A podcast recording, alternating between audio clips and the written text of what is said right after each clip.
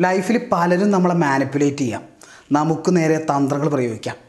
അങ്ങനെയുള്ള സാഹചര്യങ്ങൾ അതൊന്ന് തിരിച്ചറിയാനെങ്കിലും ഈ പുസ്തകങ്ങൾ നിങ്ങളെ ഹെൽപ്പ് ചെയ്യും. റോബഗ്രീന്റെ മൊത്തം മുപ്പത്തിമൂന്ന് യുദ്ധതന്ത്രങ്ങളാണുള്ളത്. അതിൽ ഇരുപത്തിരണ്ടെണ്ണം കഴിഞ്ഞ രണ്ട് വീഡിയോസിലായിട്ട് നമ്മൾ നോക്കിയിട്ടുണ്ട്. ആ രണ്ട് വീഡിയോസിന്റെ ലിങ്ക് ഞാൻ താഴെ ഡിസ്ക്രിപ്ഷൻ ബോക്സ് കൊടുക്കാം. നിങ്ങൾക്ക് ചെക്ക് ചെയ്യാം. സോ ഇരുപത്തിമൂന്നാമത്തെ വാർ സ്ട്രാറ്റജി ഇനിയുള്ള യുദ്ധതന്ത്രങ്ങൾക്കൊക്കെ റോബർട്ട് ഗ്രീൻ പറയുന്നൊരു പേരെന്ന് പറയുന്നത് ഡേർട്ടി വാർ സ്ട്രാറ്റജി എന്നാണ്. അദ്ദേഹം തന്നെ സമ്മതിക്കുന്നുണ്ട്. സംഗതി ഡേർട്ടിയാണ് എന്ന്. സോ ഇരുപത്തിമൂന്നാമത്തെ വാർ സ്ട്രാറ്റജി.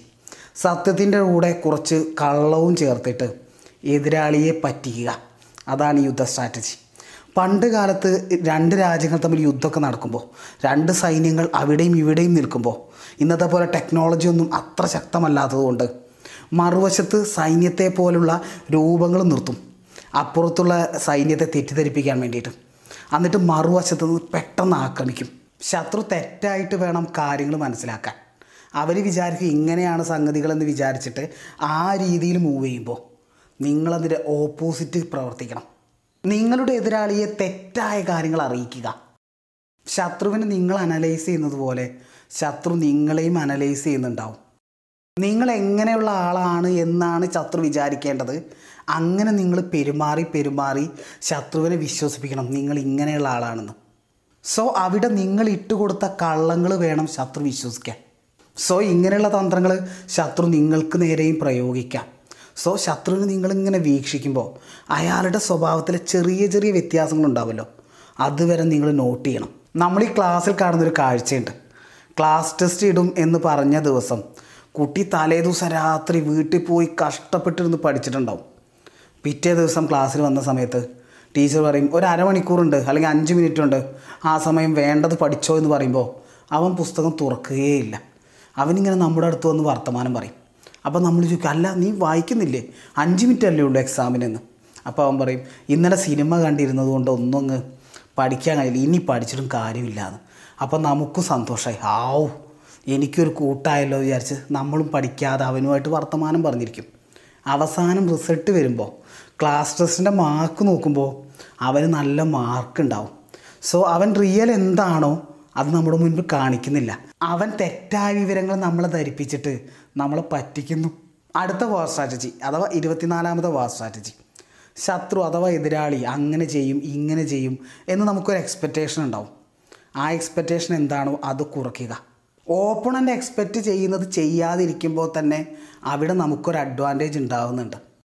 നിങ്ങൾ വിശ്വസിക്കുന്ന ഫിലോസഫികൾ നിങ്ങളുടെ ഒരു മാനസിക തലം നിങ്ങളുടെ പാസ്റ്റ് നിങ്ങളുടെ കുറിച്ചുള്ള പല കഥകൾ ഇതൊക്കെ വെച്ച് നിങ്ങൾ ഇങ്ങനെ പെരുമാറൂ എന്നൊരു എക്സ്പെക്റ്റേഷൻ നിങ്ങളുടെ ഓപ്പണന്റിന്റെ കയ്യിലുണ്ടാവും ഒരു ഐഡിയ ഉണ്ടാവും. നിങ്ങളെക്കുറിച്ച് ഒരു ഐഡിയ അയാൾ ഉണ്ടാക്കിയെടുത്തിട്ടുണ്ടാവും. അതിന് ഓപ്പോസിറ്റ് നിങ്ങൾ പെരുമാറണം. അങ്ങനെ അവരെ അത്ഭുതപ്പെടുത്തണം. ബി സി ഇരുന്നൂറ്റി പത്തൊമ്പതിൽ മെഡിറ്റനേറിയൻ കോസ്റ്റ് ഭാഗത്തു നിന്നുള്ള ഹാനിബാൽ സൈന്യം റോമൻസിനെ അറ്റാക്ക് ചെയ്യണം. റോമൻസിന് ഒരു ഐഡിയയും കിട്ടുന്നില്ല. അവർ ക്രമരഹിതമായിട്ട് അവിടുന്ന് ഇവിടുന്ന് ഒക്കെ ആക്രമിക്കുന്നു.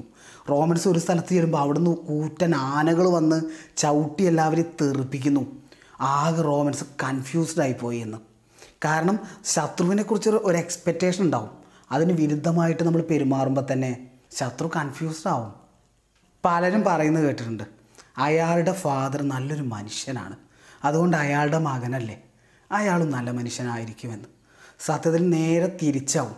അല്ലെങ്കിൽ നിന്റെ ഫാദർ ഈ പാർട്ടിക്കാരനല്ലേ? അതുകൊണ്ട് നീയും ഈ പാർട്ടിക്കാരനാണെന്നൊക്കെ പറയും. സോ ജനങ്ങൾ അങ്ങനെയാണ്. ജനങ്ങൾ നിങ്ങളെക്കുറിച്ച് ഇങ്ങനെ അനലൈസ് ചെയ്യുമ്പോൾ നിങ്ങളെക്കുറിച്ചുള്ള ചില കാര്യങ്ങൾ വെച്ചിട്ട് ഒരു എക്സ്പെക്റ്റേഷൻ ഉണ്ടാക്കിയിട്ടുണ്ടാവും. ഒരു മുൻധാരണ ഉണ്ടാവും അവർക്ക്. അതിനെ എങ്ങനെ നിങ്ങൾക്ക് അനുകൂലമായിട്ട് ഉപയോഗിക്കാം എന്നതാണ് നിങ്ങളുടെ ബുദ്ധി. അടുത്ത സ്ട്രാറ്റജി ഇരുപത്തഞ്ചാമത്തെ സ്ട്രാറ്റജി ധാർമ്മികപരമായിട്ട് നിങ്ങൾ ശത്രുവിനേക്കാൾ ബെറ്റർ ആണെന്ന് എന്ന് നിങ്ങൾ ജനങ്ങളെ ബോധിപ്പിക്കണം. ഇപ്പോൾ രണ്ട് കൂട്ടർ വഴക്കെടുക്കുകയാണ്. അപ്പം നമ്മൾ പറയും അയാൾ പറയുന്നതാവും ശരി.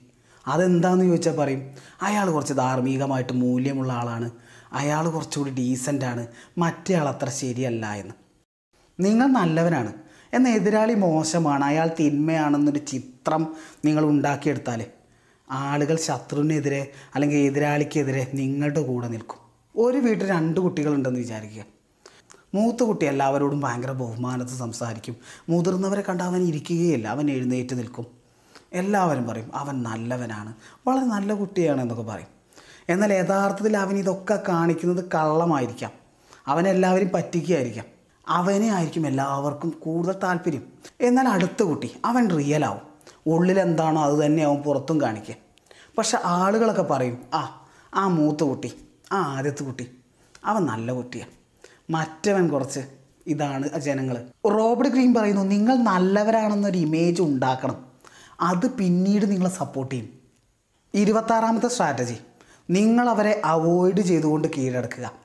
നെപ്പോളിയൻ ബോണാപ്പാട്ടെ റഷ്യ കീഴടക്കാൻ വേണ്ടി പോയപ്പോൾ റഷ്യൻസ് ഈ വിവരം മുൻകൂട്ടി അറിഞ്ഞിട്ട് എല്ലാവരും ഒഴിഞ്ഞുപോയി. നെപ്പോളിയൻ ബോണാപ്പാട്ട് ചെന്നപ്പോൾ വിജനമായ മോസ്കോയെയാണ് കണ്ടത്. അദ്ദേഹം വിചാരിച്ചു ആ എന്നെ കണ്ട് പേടിച്ചിട്ടാവും രാജാവ് വന്ന് കീഴടങ്ങുമെന്ന്. പക്ഷെ വന്നത് അതികഠിനമായ ശൈത്യമായിരുന്നു. ആ ശൈത്യത്തിലും പട്ടിണിയിലൊക്കെ നെപ്പോളിയന്റെ സൈന്യമാകെ വലഞ്ഞു. രണ്ടര ലക്ഷം സൈന്യവുമായിട്ട് പോയ നെപ്പോളിയന്റെ സൈന്യം തിരിച്ചു വന്നപ്പോൾ വെറും ഇരുപതിനായിരം പേരെ ഉണ്ടായിരുന്നുള്ളൂ. ജസ്റ്റ് അവോയ്ഡ് ചെയ്തിട്ട് അവരെയും കീഴടക്കി. ഭാര്യയും ഭർത്താവും വഴക്കടിക്കുമ്പോൾ ഭാര്യ ഒരു സ്ട്രാറ്റജി പ്രയോഗിക്കും. അവൾ ഫോണും നോക്കി ഇങ്ങനെ ഇരിക്കും. അവോയ്ഡ് ചെയ്തുകൊണ്ട്. ഒരു പുച്ഛഭാവത്തിൽ അപ്പോൾ ഭർത്താവ് എന്തൊക്കെയോ പറയും.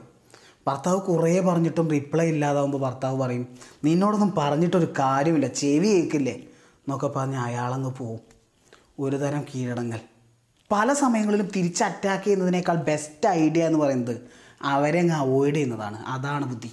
ഇരുപത്തേഴാമത്തെ ഗോവ സ്ട്രാറ്റജി നിങ്ങളുടെ ലക്ഷ്യം നേടാൻ നിങ്ങളെ ഹെൽപ്പ് ചെയ്യും എന്ന് വിചാരിക്കുന്ന ആളുകളുമായിട്ട് മുൻകൂട്ടി തന്നെ സഖ്യമുണ്ടാക്കി വെക്കണം എന്ന്.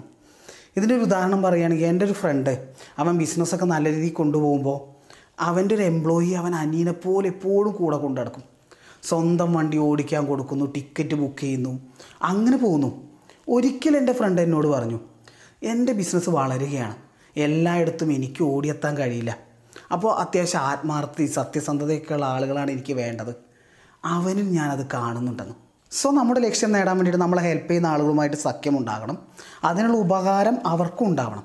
റോബർട്ട് ഗ്രീൻ വിശ്വസിക്കുന്ന ഒരു കാര്യം എന്ന് പറഞ്ഞാൽ ആളുകളെ നിങ്ങളെ സഹായിക്കുന്നുണ്ടാവാം. അങ്ങനെ വെറുതെ ഒന്നും സഹായിക്കില്ല. അതിന്റെ പുറകിൽ അവരെന്തെങ്കിലും കണ്ടിട്ടുണ്ടാവുന്ന എന്നാണ്. ഇനി അഥവാ വെറുതെ സഹായിക്കുന്നുണ്ടെങ്കിൽ അത് അപൂർവമായിട്ടേ ഉള്ളൂ എന്നാണ് അദ്ദേഹത്തിന്റെ ഒരു വിശ്വാസം. അത് നിങ്ങൾക്ക് മനസ്സിലാവാൻ വേണ്ടി ഒരു ഉദാഹരണം പറയാം. റിച്ചായ ഒരാൾ ചായക്കടയിൽ കയറുന്നു. സാധാരണ ഒരു ചായക്കടയിൽ പെട്ടെന്ന് അയാൾ നോക്കുമ്പോൾ പൈസ എടുത്തിട്ടില്ല. അയാൾ ആകെ ഓ ഞാൻ ക്യാഷ് എടുത്തിട്ടില്ല എന്നൊക്കെ പറഞ്ഞ് നിൽക്കുന്ന സമയത്ത് കടക്കാരൻ പറയും ഏയ് അത് പിന്നെ എടുത്താൽ മതി എന്ന് ആ ചായക്കടയിൽ കൂടി എല്ലാവരും പറയും ഞാൻ കൊടുക്കാം ഞാൻ കൊടുക്കാം ഞാൻ കൊടുക്കാം എന്ന്. അതങ്ങനെ സഹായിക്കാനുള്ള ഇഷ്ടം കൊണ്ടൊന്നുമല്ല. ഈ റിച്ച് അയാളെ ഇപ്പം സഹായിച്ചാൽ ഫ്യൂച്ചറിൽ അയാൾ എവിടെയെങ്കിലും ഒന്ന് സഹായിച്ചാലോ എന്ന സ്ട്രാറ്റജിയാണത്. സോ ഇതാണ് ജനങ്ങൾ. അവർക്ക് ഉപകാരം നൽകിക്കൊണ്ട് അവരെ കൂടെ നിർത്തിക്കൊണ്ട് നമുക്ക് വേണ്ടി അവരെ യൂസ് ചെയ്യണം എന്നാണ് റോബർട്ട് ഗ്രീൻ പറയുന്നത്. ഇരുപത്തെട്ടാമത്തെ സ്ട്രാറ്റജി പറയുന്നു. എതിരാളിക്ക് തൂങ്ങി മരിക്കാനുള്ള കയർ നൈസായിട്ട് ഇട്ട് കൊടുക്കുക എന്ന്. നമ്മൾ ഈ ക്ലാസ്സിൽ കണ്ടിട്ടുണ്ടാവും. ക്ലാസ്സിൽ ആരോടും സംസാരിക്കാതെ ഇൻട്രോവേർട്ടായിട്ട് ഉറങ്ങി തൂങ്ങിയിരിക്കുന്നൊരു കുട്ടി ഉണ്ടാവും. അപ്പോൾ പെട്ടെന്ന് ക്ലാസ്സിൽ ടീച്ചർ വന്നിട്ട് പറയും ഈ ക്ലാസ്സിൽ ആരാ നന്നായി പാട്ട് പാടുന്നത്? ഒരാൾ പാട്ട് പാടുമെന്ന് അപ്പോൾ കുറച്ച് നാലഞ്ച് പേര് പ്ലാൻ ചെയ്തിട്ട് അവന്റെ പേര് പറയും. അവൻ ഉറക്കത്തിനിടയിൽ ഒന്ന് എഴുന്നേറ്റിട്ട് അവൻ പറയും ഞാനോ? അപ്പോൾ ടീച്ചർ പറയും കുഴപ്പമില്ല പാടൂ പാടൂ. അപ്പോൾ എല്ലാവരും പറയും പാടൂ പാടൂ. അവന് നന്നായിട്ട് അറിയാം അവന് പാടാൻ അറിയില്ല എന്ന് അവൻ പറയും എനിക്ക് പാടാൻ അറിയില്ല അപ്പോൾ ടീച്ചർ പറഞ്ഞു കുഴപ്പമില്ല പാടൂ പാടൂ. അങ്ങനെ അവൻ മുൻപിൽ പോയിരുന്ന അവനൊരു പാട്ടങ്ങ് പാടും. എല്ലാവരും ചിരിക്കും. വെറുതെ ഉറങ്ങി തൂങ്ങിയിരുന്ന അവനെ പിടിച്ച് അപമാനിച്ചു വിടും. ഈ സ്ട്രാറ്റജി പറയുന്നത് തെറ്റ് ചെയ്യും എന്ന് അറിഞ്ഞുകൊണ്ട് തന്നെ എതിരാളിയെ തെറ്റ് ചെയ്യാൻ അനുവദിക്കുക. റോബർട്ട് ഗ്രീൻ പറയുന്നത് ചില ആളുകൾക്ക് നശിക്കാൻ അവർ തന്നെ ധാരാളം മതി. വേറെ ആരുടെ ആവശ്യമില്ല എന്നാണ്. അവരുടെ പെരുമാറ്റങ്ങൾ അവരുടെ ദുശീലങ്ങൾ അവരുടെ സംസാരങ്ങൾ ഇതൊക്കെ അവരങ്ങ് നശിപ്പിച്ച് കളയും. അവരവസാനം നാശത്തിലേക്ക് അങ്ങ് പോകുമെന്നാണ് ഇപ്പോൾ ആൽക്കഹോളിക്കായ ആളുകളെ നോക്കിയറിയാം അവരുടെ ഹെൽത്ത് നശിക്കും അവരുടെ പ്രൊഡക്ടിവിറ്റി നശിക്കും അവരുടെ സാമ്പത്തിക ഭദ്രതയും നശിക്കും. അവരങ്ങനെ അങ്ങ് പോകും. ഇപ്പോൾ എനിക്കൊരു ദുശീലമല്ല അത് കാരണം ഞാൻ അനുഭവിക്കുന്ന ബുദ്ധിമുട്ട് ചില്ലറയൊന്നുമല്ല. എവിടെ പോയാലും ആളുകൾ ആദ്യം ചോദിക്കും കഴിക്കുമോ അപ്പോൾ ഞാൻ പറയും ഏ ഇല്ല ഞാൻ കഴിക്കില്ല. അപ്പോൾ അവർ പറയും ആ ഇടയ്ക്കൊരു ഇതൊരു മെഡിസിനാണ് ഇടയ്ക്ക് കഴിക്കാം. മദ്യം നിങ്ങളെ ഭരിക്കാതിരുന്നാൽ മതി. എന്നൊക്കെ അവരങ്ങ് ഉപദേശിക്കാൻ തുടങ്ങും. ഇങ്ങനെയൊക്കെ ഉപദേശിച്ച് നമ്മളെ അങ്ങ് കഴിപ്പിക്കാൻ അവർ ശ്രമിക്കുമ്പോൾ നമ്മൾ തിരിച്ചറിയേണ്ട ഒരു കാര്യം എന്ന് പറഞ്ഞാൽ നമ്മളുടെ ആത്മഹത്യക്കുള്ള കയറാണ് അവർ ഇട്ട് തരുന്നത് എന്നാണ്. ഇരുപത്തൊമ്പതാമത്തെ സ്ട്രാറ്റജി. നിങ്ങളുടെ ഫ്യൂച്ചർ പ്ലാൻ ആർക്കും അറിയരുത്. അഥവാ നിങ്ങളുടെ ലക്ഷ്യം എന്താണെന്ന് ആർക്കും അറിയരുത്. പതിയെ പതിയെ നിങ്ങളുടെ ലക്ഷ്യത്തിലേക്ക് നിങ്ങൾ ഇങ്ങനെ സൈലന്റായിട്ട് എത്തണം. നിങ്ങളുടെ ലക്ഷ്യം മറ്റുള്ളവർക്ക് അറിയുന്നില്ലെങ്കിൽ നിങ്ങൾക്കെതിരെയുള്ള എതിർപ്പുകൾ മാക്സിമം കുറയും. രണ്ടാം ലോക മഹായുദ്ധകാലത്ത് ചാർലി ഡി ഗുളെ എന്നൊരു മിലിറ്ററി ഓഫീസർ ഉണ്ടായിരുന്നു. അദ്ദേഹം ബ്രോഡ്കാസ്റ്റ് നടത്താൻ വേണ്ടിയിട്ട് അനുമതി തേടി. അപ്പോൾ ഈ ജനങ്ങളുമായിട്ട് ഇങ്ങനെ സംസാരിക്കാനല്ലേ ബ്രോഡ്കാസ്റ്റ് നടത്താനല്ലേ എന്ന് വിചാരിച്ചിട്ട് അദ്ദേഹത്തിന് അനുമതിയും കിട്ടി. അദ്ദേഹം എന്നും വന്നിങ്ങനെ സംസാരിക്കും. അദ്ദേഹം പറയും നാളെ ഞാൻ വരും നാളെ ഞാൻ സംസാരിക്കാം. ഇങ്ങനെ പറഞ്ഞു പറഞ്ഞു പറഞ്ഞ് ഇദ്ദേഹം പതിയെ പതിയെ ജനങ്ങൾക്കിടയിൽ ഒരു നിർണായക ശക്തിയായിട്ട് മാറി. സോ അദ്ദേഹത്തിന്റെ ലക്ഷ്യം അതായിരുന്നു. പക്ഷെ ആർക്കും അത് മനസ്സിലായിരുന്നില്ല. അദ്ദേഹം പതിയെ പതിയെ ആ ലക്ഷ്യത്തിലേക്ക് അങ്ങ് എത്തി എന്നുള്ളതാണ് സത്യം. ചെന്നൈയിൽ എന്റെ ഫ്രണ്ട് പരിചയപ്പെടുത്തിയ ഒരു അറുപത് വയസ്സുകാരൻ. അദ്ദേഹം എന്നെ കാണാമെന്ന് ഞങ്ങൾ സംസാരിച്ചപ്പോൾ ഫ്രണ്ട് പറഞ്ഞു ഇദ്ദേഹത്തിന് സ്റ്റോക്ക് മാർക്കറ്റിൽ കോടികളുടെ ഇൻവെസ്റ്റ്മെന്റ് ഉണ്ട് എന്നൊക്കെ. അപ്പോൾ അദ്ദേഹം പറഞ്ഞു അതൊക്കെ ഒന്നും ഞാൻ എടുക്കുന്നില്ല. അതൊക്കെ എന്റെ മക്കൾക്ക് വേണ്ടിയാണ്. ഇപ്പോൾ ബോണ്ടിൽ നിന്ന് കിട്ടുന്ന റിട്ടേൺ വെച്ച് ഞാൻ മാസം മാസം നന്നായി പോകുന്നു. സുഖജീവിതമെന്ന്. അങ്ങനെ മധുരമിടാത്ത ചായ മസാല വടയും കഴിച്ചിട്ട് ആ പഴയ ഹോണ്ട സ്കൂട്ടറിൽ അദ്ദേഹം മടങ്ങിപ്പോയി. അദ്ദേഹത്തിന്റെ ലക്ഷ്യം എന്ന് പറയുന്നത് കോടീശ്വരനാവുക എന്നതായിരുന്നു. അദ്ദേഹം സാധാരണ ജോലിയൊക്കെ ചെയ്ത് വളരെ സൈലന്റായിട്ട് പതുക്കെ പതുക്കെ ആ ലക്ഷ്യം നേടി. ലക്ഷ്യം നേടിയ ശേഷവും അദ്ദേഹം വളരെ സൈലന്റായിട്ട് ജീവിക്കുന്നു. അടുത്ത സ്ട്രാറ്റജി അവരുടെ മനസ്സിലേക്ക് നുഴഞ്ഞു കയറണം എന്ന്. വാക്കുകൾ ആയുധമാണ്. അതിനെ എങ്ങനെ ഏറ്റവും നന്നായിട്ട് ഉപയോഗിക്കണം എന്നറിയണം. ലോകം മൊത്തം ഈവിൾ എന്ന് വിളിച്ച ഒരാളുണ്ട്. മാക്കവേലി നിക്കോളോ മാക്കവേലി അദ്ദേഹത്തിന്റെ പ്രശസ്തമായ കോൺട്രവേഴ്ഷ്യലായ ഒരു ബുക്കുണ്ട് പ്രിൻസ് എന്നാണ് അതിന്റെ പേര്. അതിൽ പറയുന്നത് എങ്ങനെ പവർ ഉണ്ടാക്കണം പവർ മെയിന്റെയിൻ ചെയ്യണം ആളുകളെ മാനിപ്പുലേറ്റ് ചെയ്യണം എന്നൊക്കെയാണ്. ഇന്നത്തെ പല രാഷ്ട്രീയക്കാരും അത് ഫോളോ ചെയ്യുന്നുണ്ടെന്നൊക്കെയാണ് സത്യം. അവർ പയറ്റുന്ന പല ഐഡിയാസും കണ്ടാൽ അറിയാം നമുക്ക്. ആ പുസ്തകത്തിൽ അതുണ്ടെന്നത് നിക്കോല മേക്കവേലി ഇറ്റലിയിൽ ഫ്ലോറൻസിൽ അധികാരത്തിലൊക്കെ വളരെ സ്വാധീനമുള്ള ഒരാളായിരുന്നു. അങ്ങനെ ഫ്ലോറൻസിൽ നവോത്ഥാനം വന്ന സമയത്ത് അദ്ദേഹത്തെ അധികാരത്തിലുള്ള എല്ലാ സ്വാധീനമൊക്കെ വിട്ടങ്ങ് പറഞ്ഞയച്ചു. അദ്ദേഹത്തിനെ തടവിലാക്കി വീട്ടു തടങ്കിലാക്കി നാട് കടത്തി അവസാനം അദ്ദേഹം വിചാരിച്ചു എങ്ങനെ ഫ്ലോറൻസിന് ഇമ്പ്രസ് ചെയ്യണമെന്ന്? അപ്പോഴേക്കും ഫ്ലോറൻസിൽ പുതിയ ഭരണകൂടം വന്നു.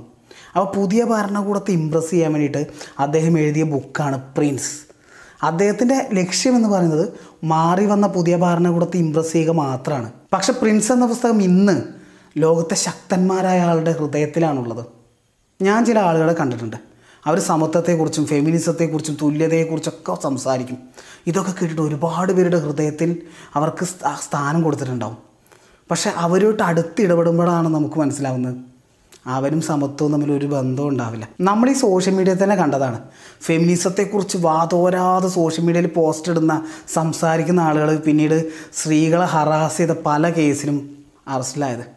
സോ അവർക്ക് ഈ സ്ത്രീകളെ അട്രാക്റ്റ് ചെയ്യാനുള്ള ഒരു ടൂൾ മാത്രമായിരുന്നു ഫെമിനിസം വാക്കുകൾ വെച്ചിട്ടാണ് അവർ മറ്റുള്ളവരുടെ മനസ്സിലേക്ക് കയറി കൂടുന്നത്. മുപ്പത്തൊന്നാമത്തെ സ്ട്രാറ്റജി ഇതിനു മുമ്പും നമ്മൾ ചെയ്യാൻ പാടില്ലാത്ത പല സ്ട്രാറ്റജികളും നമ്മൾ പറഞ്ഞിട്ടുണ്ട്. അതിലൊന്നാണിത്. എന്താണെന്ന് പറഞ്ഞാൽ ഒരു ഗ്രൂപ്പിനുള്ളിൽ അവരുടെ ആളായി പോയിട്ട് ആ ഗ്രൂപ്പിനെ വേരോടുകൂടി നശിപ്പിക്കുക എന്നത്. വില്യം കനാരിസിസ് എന്നൊരാൾ. അദ്ദേഹം കാഴ്ചയിൽ മാന്യനാണ് അഞ്ചടി നാലിഞ്ച് ഹൈറ്റ്. അദ്ദേഹം ഹിറ്റ്ലറുമായിട്ട് നല്ല ബന്ധം സ്ഥാപിച്ചു. നാസി പാർട്ടിയുടെ പല പ്രോഗ്രാമുകളിൽ അദ്ദേഹം പങ്കെടുത്തു.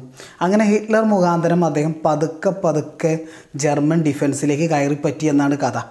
യഥാർത്ഥത്തിൽ അദ്ദേഹം ഒരു ആന്റി നാസി ആയിരുന്നു. ചുരുക്കത്തിൽ ശത്രുപാളയത്തിൽ ചെന്നിട്ട് ശത്രുവിന് തന്നെ അദ്ദേഹം തുരങ്കം വെക്കുകയാണ് ചെയ്തത്. പഴയ സിനിമകളിലൊക്കെ സ്ഥിരം കാണുന്നൊരു കഥയില്ലേ? നായകൻ വില്ലന്റെ ആളുകൾക്കൊപ്പം ചേർന്ന് അവരുടെ കൂട്ടത്തിൽ കൂടി അവരുടെ ഗ്രൂപ്പിൽ കയറിപ്പറ്റി അവരെ അങ്ങ് നശിപ്പിക്കുന്നു എന്നൊക്കെ. ഒന്നുകിൽ നായകൻ പോലീസ് ആവണം അല്ലെങ്കിൽ നായകന്റെ അമ്മയോ ഭാര്യയോ വില്ലന്റെ ആൾക്കാർക്ക് ഒന്നിരിക്കാം. അതിന്റെ പ്രതികാരമാവാം. അത് കഥ. പോട്ടെ. പക്ഷേ ഇതാണ് കോൺസെപ്റ്റ് റോബർട്ട് ഗ്രീൻ പറയുന്നത് നിങ്ങളുടെ ഗ്രൂപ്പിലും ഉണ്ടാവും. ഇതുപോലെ കറുത്ത ആടുകൾ അവരെ തിരിച്ചറിയണം. മുപ്പത്തിരണ്ടാമത്തെ സ്ട്രാറ്റജി സമാധാനപരമായിട്ട് പെരുമാറിയിട്ട് അവരിൽ ആധിപത്യം ഉണ്ടാക്കിയെടുക്കണമെന്ന്. മഹാത്മാഗാന്ധിജിക്കെതിരെ സംസാരിക്കുന്ന ചിലർ പറയുന്നൊരു വാദം എന്ന് പറഞ്ഞാൽ ബ്രിട്ടീഷ് സാമ്രാജ്യത്തിനെതിരെ ആയുധമെടുത്ത് പോരാടുക എന്ന് പറഞ്ഞാൽ ഉറപ്പായും തോൽക്കും. അത് അറിഞ്ഞു വെച്ചുകൊണ്ട് തന്നെ ഗാന്ധി എടുത്തൊരു സ്ട്രാറ്റജിയാണ് ഈ അഹിംസ സമാധാനം എന്ന്. അതെന്തോ ആവട്ടെ അത് അവരുടെ വാദമാവാം. പക്ഷെ നമ്മൾ ചിന്തിക്കേണ്ട കാര്യം ഉപ്പ് സത്യാഗ്രഹം എന്ന് പറഞ്ഞുകൊണ്ട് അദ്ദേഹം കാൽനടയായിട്ട് ഇങ്ങനെ പോവുകയാണ് ചെയ്തത്. ആ ഒറ്റ കാൽനട നടന്നതോടുകൂടി പുറകെ ആളുകളങ്ങ് കൂടി. ഇന്ത്യ മൊത്തം ആ നടത്തം ഒരു കാട്ടുതീ പോലെ അങ്ങ് പടർന്നു എന്നതാണ് സത്യം. രാജ്യം മുഴുവൻ കൂടെ നിന്നു. അങ്ങനെ സമാധാനപരമായിട്ട് ബ്രിട്ടീഷുകാർക്കെതിരെ അദ്ദേഹം ആധിപത്യം സ്ഥാപിക്കുകയാണ് ചെയ്തത്. ആയുധം കൊണ്ട് ഒരാളെ കീഴടക്കാം. പക്ഷെ ആ ആയുധം മാറ്റിയാൽ വീണ്ടും പഴയ പോലെയാവും പക്ഷെ സ്നേഹം കൊണ്ട് ആളുകളെ കീഴടക്കാൻ തുടങ്ങിയാൽ ആ ഭൂമി ഏറ്റവും മനോഹരമായിരിക്കും. മുപ്പത്തിമൂന്നാമത്തെ സ്ട്രാറ്റജി ഈ ബുക്കിലെ അവസാനത്തെ വോ സ്ട്രാറ്റജി ആ സ്ട്രാറ്റജിയുടെ പേര് ചെയിൻ റിയാക്ഷൻ സ്ട്രാറ്റജി എന്നാണ്. അതിന് ഉദാഹരണം പറയുകയാണെങ്കിൽ ഒരു മതത്തിനെതിരെ ആരൊക്കെയോ സംസാരിക്കുന്നു. പിന്നീട് സോഷ്യൽ മീഡിയയിൽ ചർച്ചകൾ വരുന്നു. ഇത് കണ്ട ചാനലുകൾ ഒരു ചർച്ച നടത്താമെന്ന് വിചാരിച്ച് അന്തി ചർച്ചയ്ക്കായി ആളുകളെ വിളിച്ചു കൂട്ടുന്നു ചർച്ചകൾ നടത്തുന്നു രാഷ്ട്രീയക്കാർ പ്രസംഗിക്കുന്നു. മതവിശ്വാസികളുടെ രക്തം ഇങ്ങനെ തിളയ്ക്കുന്നു. ഇടയ്ക്ക് ഏതോ ആരാധനാലയം ആരോ ആക്രമിക്കുന്നു. അങ്ങനെ ആ നാട്ടിൽ കലാപം ഉണ്ടാകുന്നു കലാപമുണ്ടായി സുഖമായിട്ട് വീട്ടിൽ കിടന്നുറങ്ങിയിരുന്ന കുഞ്ഞുങ്ങൾ പിറ്റേ ദിവസം രാവിലെ സ്കൂളിന് മുന്നിൽ ഗവൺമെന്റ് കൊടുത്ത ഫ്രീ ഭക്ഷണത്തിനായി കൈനീട്ടുന്ന അവസ്ഥയിലേക്ക് എത്തുന്നു. കുറച്ച് പേർക്ക് വോട്ടിന് വേണ്ടിയിട്ട് അല്ലെങ്കിൽ കുറച്ച് ഗ്രൂപ്പുകളുടെ വോട്ടിന് വേണ്ടിയിട്ട് ചെയ്തൊരു സ്ട്രാറ്റജിയാണത്.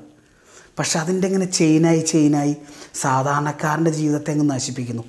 ഇതിനൊക്കെ കാരണമായ ആളുകളുടെ മക്കൾ വിദേശത്ത് ഹാപ്പി ആയിട്ട് ജീവിക്കുന്നുണ്ടാവും. അത് വേറെ കഥ.